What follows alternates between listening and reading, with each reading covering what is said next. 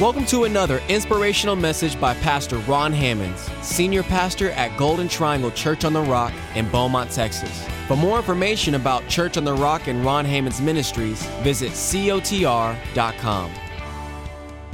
Well, this evening, we're going to be continuing our study in the book of Acts, specifically Acts chapter 22 this evening.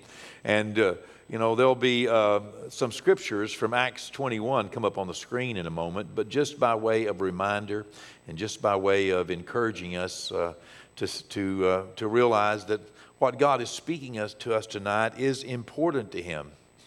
You know, every message uh, that comes to us from God is designed to change our life forever. It's designed by God not only to give us direction, hope, peace, answers, you know, help, uh, you know, encouragement, uh, uh, you know, reward, uh, but it's also designed for us to be able to give this same word to someone else. And tonight, people will be watching all around the world. They'll also be, you know, I'll, I'll, I'll get, you know, texts or emails or, you know, uh, uh, uh, calls from people literally around the world to tell me a couple of things. One is that they were listening and something that was said tonight made a difference in their life. A second one is to tell me that, that they're preaching this and that, and that you know, uh, they either did or did not give me credit. And sometimes I, I get both of them. You know, uh, I preached it, but I didn't tell anybody where I got it. Or I preached it and I told them I, I, I heard it from you. Uh, and, and, and, you know, uh, and then the notes from this evening will find their way, you know, to the Ukraine, to China, to Switzerland. It surprised me the last time I looked, there were, you know, a couple of hundred uh, uh, uh um, preachers, ministers, you know, uh, uh, lay leaders in Switzerland or Sweden. One was it Sweden? It was Sweden. You know, a couple of hundred uh, per month. Uh, you know, getting the sermon notes. Isn't that a, in, in in Sweden? I mean, I didn't. Uh, forgive me, but I, I, I've been to Sweden a lot of times. You know, I was there last summer. I didn't meet 200 believers in Sweden. Uh, but, you know, from Russia, from, you know, uh, Thailand, from Korea, from, you know, Argentina, from Venezuela, from Brazil, uh, literally all over the world and, and, and, and the United States, but, but out of the thousands uh, that, that will look online for these sermon notes, out of the thousands this month that will do that for these sermon notes, uh, only maybe 1,200 to 2,000 are from the United States. Isn't that amazing? From all parts of the world. So, what we do here tonight and what God has potential to do through us, should He choose to send people to this moment or to a YouTube I, I, you know, a, a adventure or to you know get uh, whatever notes. Uh, God is able to use these things to change lives all around the world, and every message. It's one of the reasons why we pay so much attention to putting what we teach into um, its most basic form, its, sim- it, it, its simple form.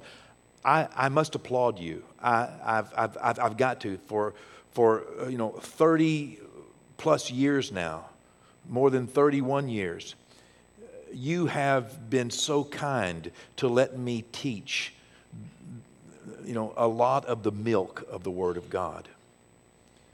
You know, uh, the way many people would look at it, it would be milk. Okay, I look at it more as meat because it's meat that sustains us. Milk and cookies are the desserts. And you know, the desserts are fun and exciting, but you know, but people need to desire the sincere milk of the word so they can grow. And our church impacts uh, uh, believers, especially young believers and young disciples and young ministers all around the world every week. And so, uh, what, what you have allowed me to do is to, is to make things very simple and very plain. And uh, I know that you're able to take more. I know you're able to chew more. I know you're able to swallow more and digest more. But it's a calling that's been on our church, and indeed a calling that's been on my life to continue to, to, uh, to focus on some of the basic and elementary principles of, of, of living the Christian life. Uh, that's one of the reasons why, uh, you know, I, I, one of the points, one of the main points in my 750 point message says this first grade teachers aren't stupid. We've got to remind ourselves that first grade teachers are not stupid. Elementary teachers aren't stupid. They perhaps have to be the most educated, skilled, and patient people in the world. And the gap between what they teach and what the student comes to class knowing is the largest gap in life.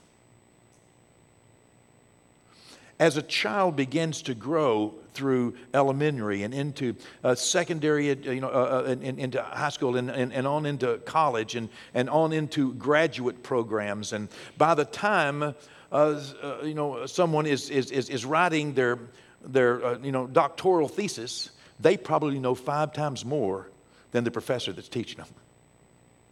You know, or at least as much or more. You know, out of what they're talking about because they have researched that one thing more than their professors who are going to grade them because the learning gap narrows the older and the stronger and the wiser you get. And so, you know, um, you can throw out anything in, you know, in a graduate program. It doesn't even have to be on subject, on point. It can be just some political philosophy and yet you can still give them a test on subject matter even when you didn't cover subject matter. You know? And they can come to class or not come to class. You know, generally. Not so in first grade. in first grade, you have to stick on point because there are building blocks that have to be put in place. First grade teachers aren't stupid.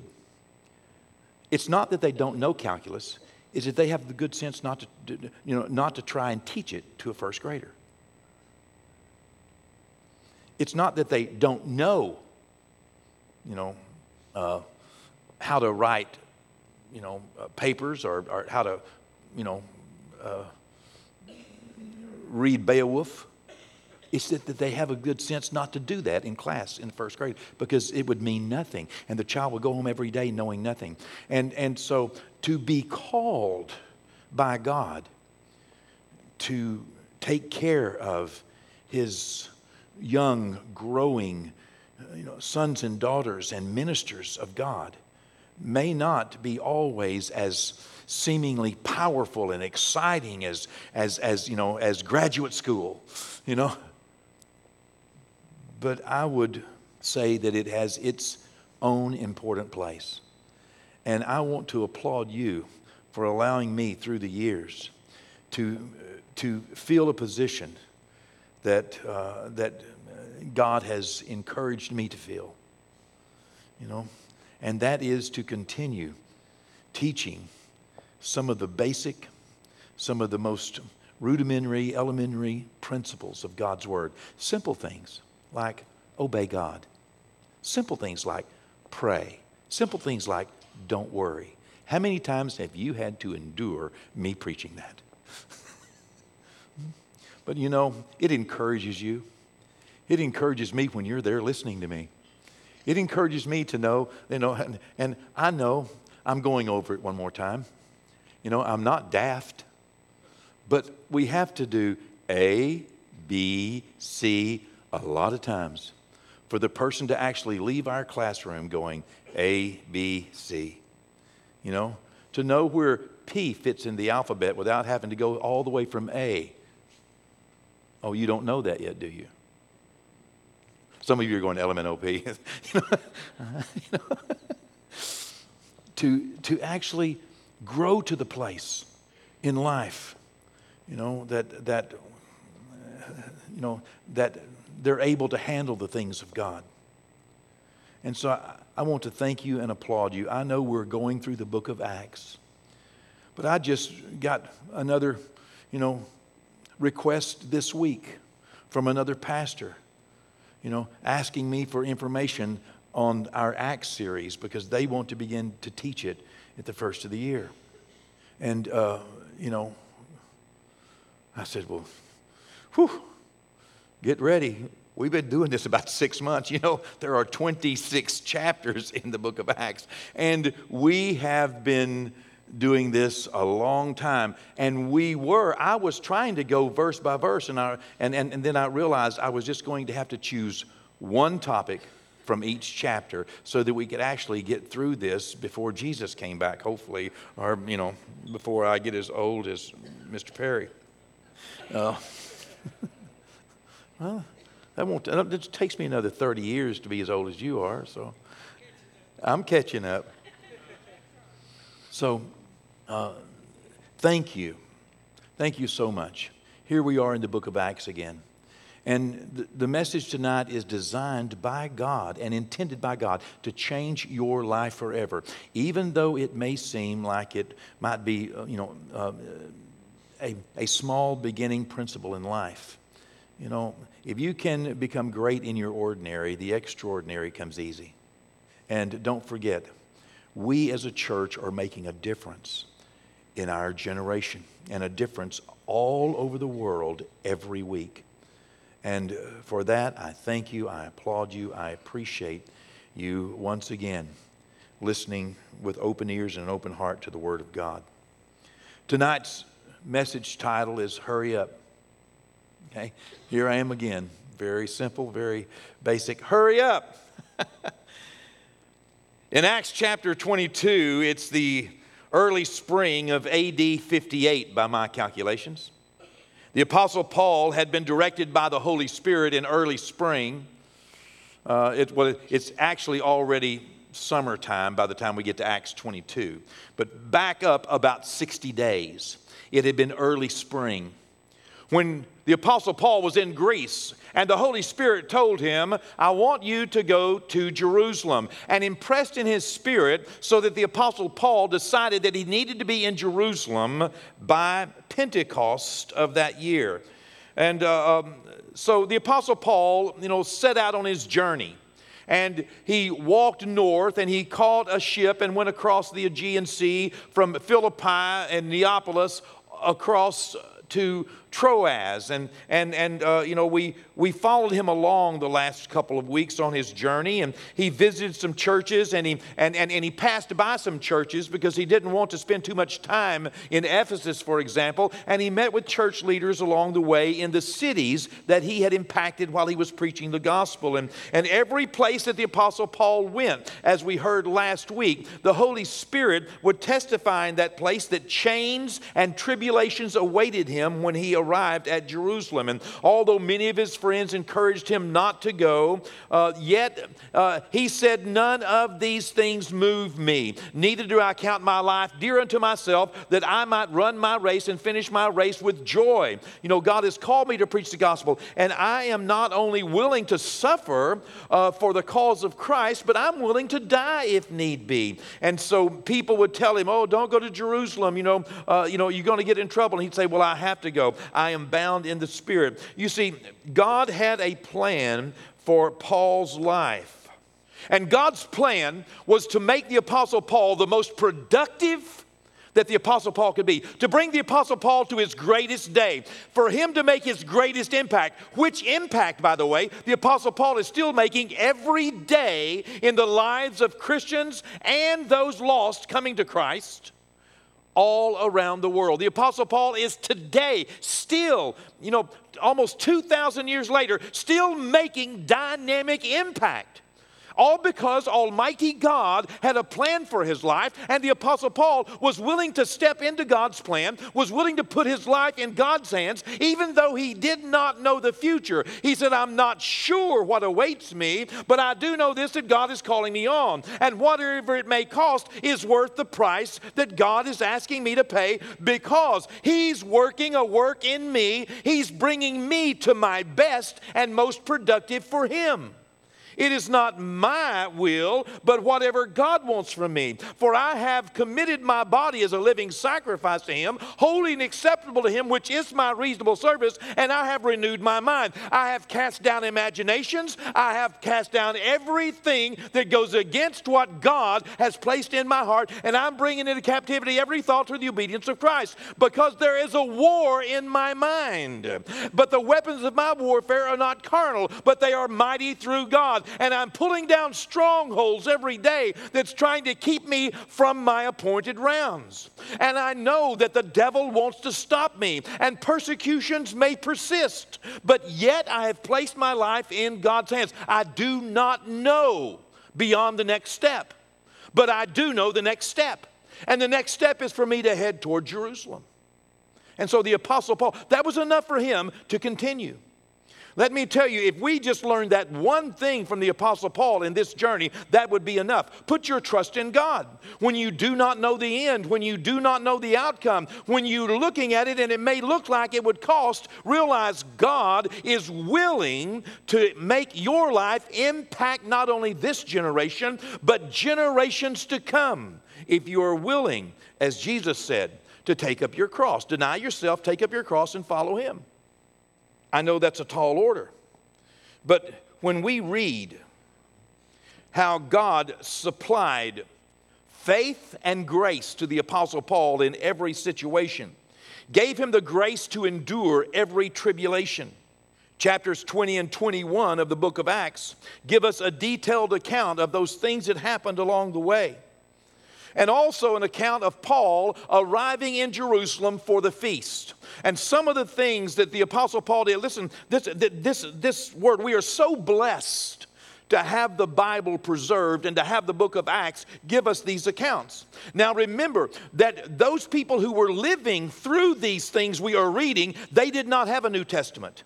They did not have the benefit of seeing someone who was born again and filled with the Spirit of God following the leadership of the Holy Spirit in their life and going through things and seeing how God would, would, would, would rescue them and would deliver them and bring them through. They didn't know anyone else that this had ever happened to. We get the benefit of reading how, how they trusted God by faith without, having a whole lot, you know, without, without having any New Testament testimonies. Well, the particular passages that, that are written by, the, uh, uh, by Luke concerning the Apostle Paul's life, there is so much to be gleaned from everything that Luke accounts. If Luke records something by the Holy Spirit, believe me, there is a reason for it. And so please be careful when you read over it. You know, uh, each verse should be read carefully and should be meditated upon, and, and, and truth should be, uh, uh, you know, should reflect in our lives so that we can see the principles and the wisdom of the Holy Spirit at work in these new believers as I said, we are very fortunate to have these preserved for us. You know, it can be a harsh reminder for us that these people that went through this, their lives, their stories are told, and their lives are open, and their mistakes are laid in front of us so that we can see how God delivered and helped them. You know, uh, and they were learning as they went. By the time we get to Acts chapter 22, we've, we've, we've seen in Acts chapter 21, we've seen in Acts chapter 20. By the time we get to Acts chapter 22, which is our chapter for this week, a riot had broken out in Jerusalem after the Apostle Paul arrived there for the Feast of Pentecost. And the Apostle Paul had been accused of of you know turning people away from God and from the law of God. And this mob came upon him and, and they violently beat him and they were beating him to the point where they would have killed him and wanted to kill him.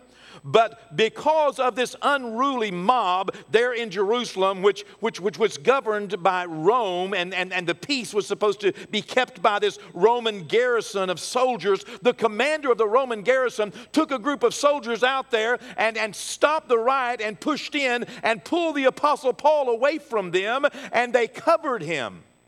Because this unruly group of religious zealots, Jewish zealots. They were filled with zeal, which for them at that moment equaled hatred. For them at that moment, they were filled with a passion, but the passion was not a passion of God. It was a passion of anger. It was a passion of resentment. It was a passion of fear. It was a passion of judgmentalism and criticism. Just because someone feels empowered and feels passionate and feels protective does not always mean that they are being empowered by God. Here they're trying to tear the Apostle Paul apart, all in the name of Jehovah. Religious zealots can still cause problems for God today. This angry mob, when the commander pulled Paul away, this angry mob, they were hurling accusations. And the commander said, What's going on here? And they began to accuse the apostle Paul. The commander told his guards, put him in chains and, and, and, and they put Paul in two chains and they began to carry him into the barracks to question him and to protect him. And the Apostle Paul, at that point, must have regained a little physical strength and he was aware enough that he saw an opportunity existed for him to become a witness in this very dynamic moment, in this great emotional moment, in this great moment of passion.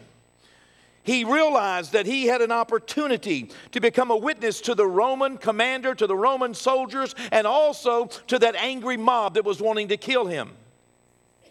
Paul used one of his many natural gifts. We have all been gifted naturally with some things. The Apostle Paul kept his mind and he used one of the natural gifts that, that, that, he had acquired along in life, and that was his ability to speak many languages, to speak several languages. And so he knew that this Roman commander spoke Greek, and so the Apostle Paul spoke to him in Greek. And it surprised the commander. He said, What? Do you speak Greek? And the Apostle Paul said, Yes, I speak Greek. I'm an educated man. The Roman commander, you know, I imagine he scratched his head. The Bible doesn't say that. He may have adjusted his helmet. He may have, you know, you know, narrowed his eyes. But he said to the apostle, Well, aren't you that Egyptian guy that caused all that problems? And Paul said, No. Uh-uh. I was educated right here in Jerusalem. I am a Jew. I, I am, you know, I used to work for the high priest. And he said, Would you let me say a word to these people? And because he appeared, you know, instead of just beaten down, you know, uh, you know, uh, you know the, the, Apostle Paul was not saying, Oh, help me, help me, help me. He wasn't saying, Get me out of here. He wasn't saying, You know, you need to arrest them. They're the ones that are wrong. He wasn't, you know, you know, you know, he wasn't, you know, wasn't pointing his finger. He was just collected and said, I want to speak to them. The commander backed up, and the Apostle Paul then began to speak to the crowd in their language in Hebrew. Let me tell you, something powerful happens in a passionate moment when you can learn to speak the language of your listeners. When you can learn to communicate in a way that other people communicate and not expect everyone to understand your way, but whenever you can become all things to all people, if by any means God may win some through you to Christ, because you aren't expecting everyone to be like you, you are expecting to learn how they are and that you can speak the language of your listeners. The Apostle Paul would declare that To the Jews, I could speak and interact with them as a Jew. And to the Greeks, as though I was a Greek and to those who are under the law as one under the law. Those without the law, I, I, I, understood them and could communicate with them as well in their language, even though I didn't, I was not without the law myself. I did not violate God's law, but I understand I'm hanging around sinners and they do. And I don't go condemning them and pointing my finger and pushing them away and, and telling them how wrong they're. I communicate the gospel of Jesus Christ, for it is the power of God to save the souls of men. And I have become all things to all men, if by any means I might win some to Christ. So here he speaks to them in the Hebrew language, and he begins to give his testimony. He had an opportunity to speak, and his personal testimony was one of the most powerful things that he possessed. We're going to read a portion of Paul's testimony this evening, the, the very early portion, as he just begins to speak to these Jews, to this angry mob. And we're going to see what the Holy Spirit might speak to us concerning how powerful this testimony is. As Paul is giving his testimony, the first thing he did is he established that I'm a Jew. Here's what he said I'm like you. I know where you're coming from. I know who you are. I know where you live. I know something about you because I'm like you. It's one of the things that's very important if you expect to, uh, other people to respect you and follow you, is not act as though that you've never had their problems, that you've never faced their trials. You know, there does not need to be that wide of a gap between the pastor and the people that he's leading between the Sunday school teacher and the group of people, between the Connect group leader uh, or, or, or, or the Sunday Circles table leader and those that, that, that, that are listening. There does not need to be that wide of a gap between a father and a son, between a mother and a daughter. There does not need to be that I'm holier than you, I'm bigger than you, I'm better than you, I never make mistakes. You know, uh, thank God I'm not like you. Man, you need to straighten up. You know, and whenever you did the very same thing whenever you were their age, you need to understand that they need you to identify with them if you're going to expect them to ever listen to you. You've got to be willing to be real and transparent. He told them, I'm a Jew like you. I was educated at the feet of, of, of one of the most well known and respected leaders of the Jewish, Jewish religion, Gamaliel all of a sudden that got their attention that got their ears. Because all of these people you know they also were educated. They also were people you know that they were trying to protect the law of moses and protect the, the, the, you know what they believed. And and and their zeal was for the very things that they imagined gamaliel was teaching which they had missed the boat. He also testified that i understand where you're coming from because i used to persecute people like me. You need to read his testimony. It's powerful I used to persecute Christians. You know, not only did I persecute Christians, I persecuted them unto the death. Whoa, what? Yeah, Paul is up there saying, you know, you know, I know who you are. I'm, I, you know, I come from where you come from. And I have persecuted people just like me as well. I know what you're thinking. I know what you're feeling. I know what you're doing. In fact, do you know the very first Christian the very first believer, the very first church member, the very first leader of the church in Jerusalem, those that followed Christ. Do you know that, that, that I was there whenever he was publicly executed by a mob just like you? And I held their coats and I consented to his death. I mean, he's, he's establishing himself in a place where they understand as a personal testimony shouldn't say, you know, you're a sinner and I'm a saint. Look at me. Look at you. You need to be like me. He gives us this, this you know, example. He also said, in case any of them felt as though that, you know, they were kind of, you know, going to be rewarded by the high priest or the Jewish council, he said, listen, I was also a personal emissary of the high priest. I, I was given papers to carry as a deputy of the, of, of, of the high council. Boy, that got their attention. I was an officer of the court. And I was on my way to Damascus one day with letters authorizing me to arrest and to imprison anyone that believed that Jesus of Nazareth was the Messiah. And let me just tell you what happened to me, and this is where your testimony's got to get real. Let me just tell you what happened to me. You know, I'm, I'm, I'm not telling you what you should do, I'm telling you what happened to me. I was on my way to persecute believers to the death, and a light shined. And when the light shined, it blinded me.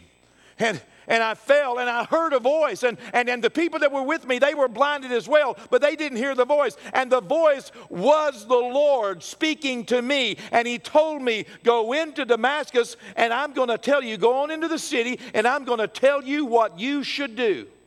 He said, So I went in there. And, and when I got there, you know, uh, well, chapter 22. Let's begin to read. He's given his testimony now. This is not when it happened, this is him giving the testimony of what had happened to him 23 years earlier.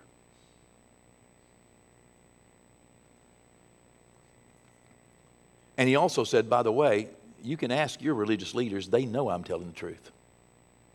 I love that. I love to be able to say, This happened to me, and you can ask so and so, and you can find out about it. You know, they were there.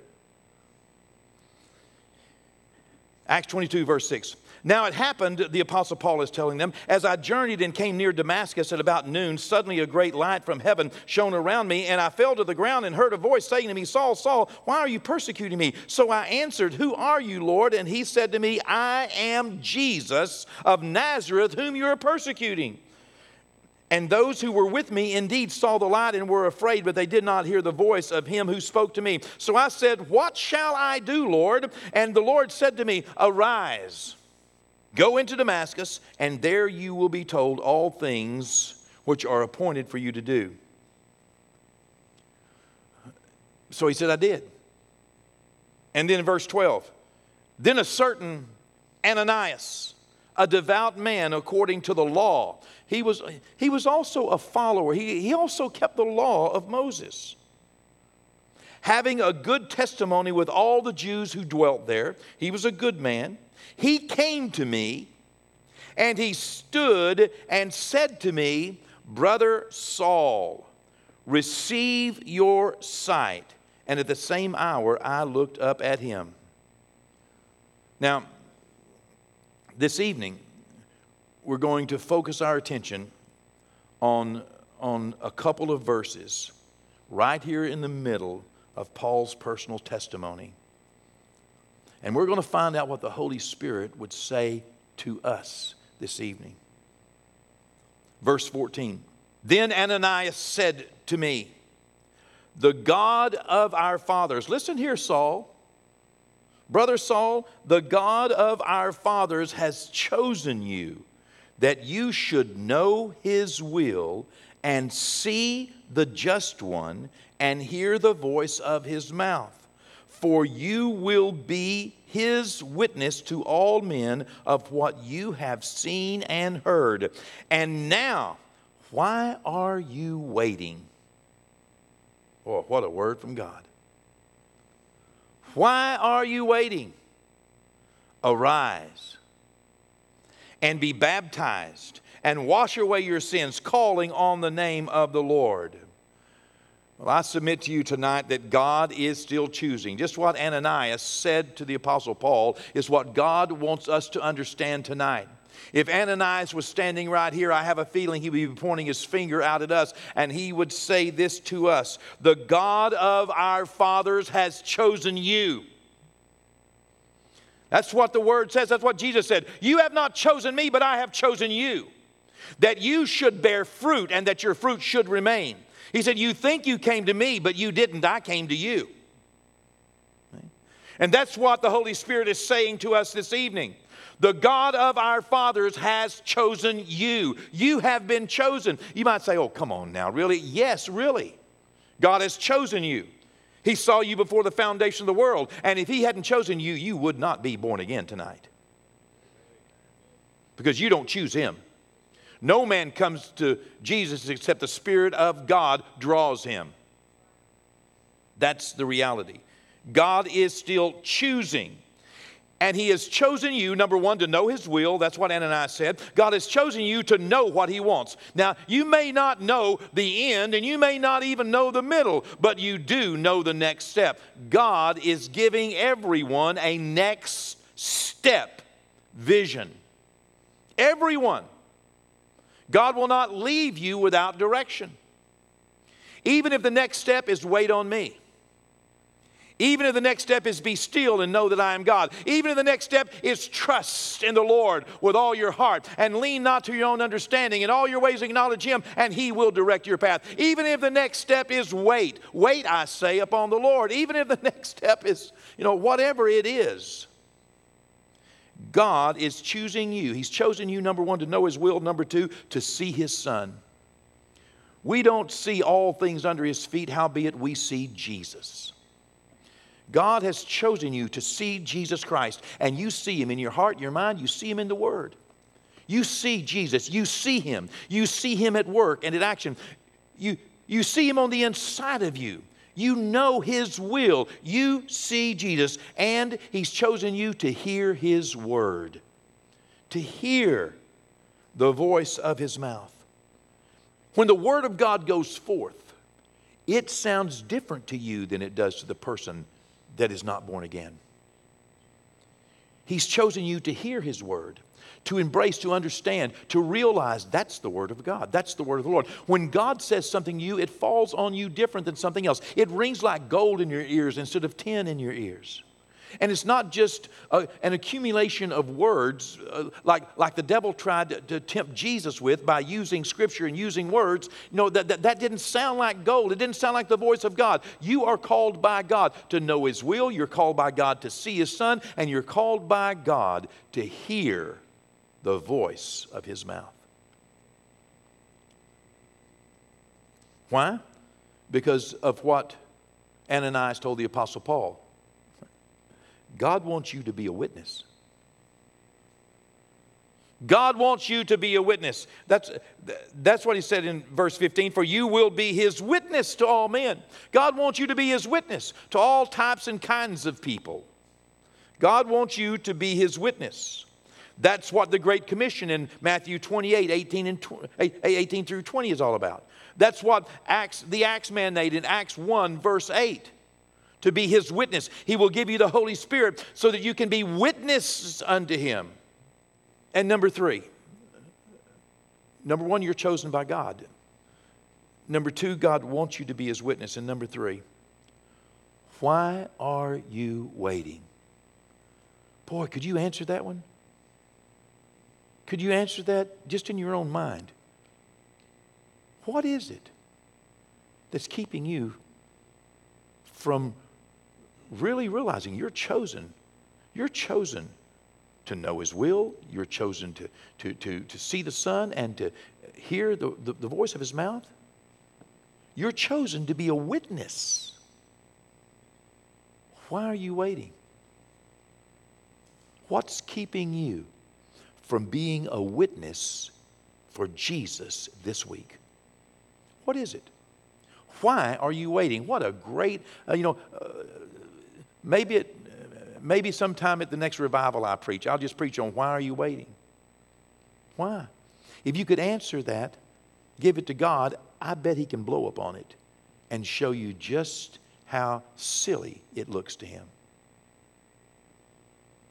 That you're waiting. Why are you waiting? Hurry up. Hurry up. And that's what He said to Paul Arise. Why are you waiting? Get up. Get up.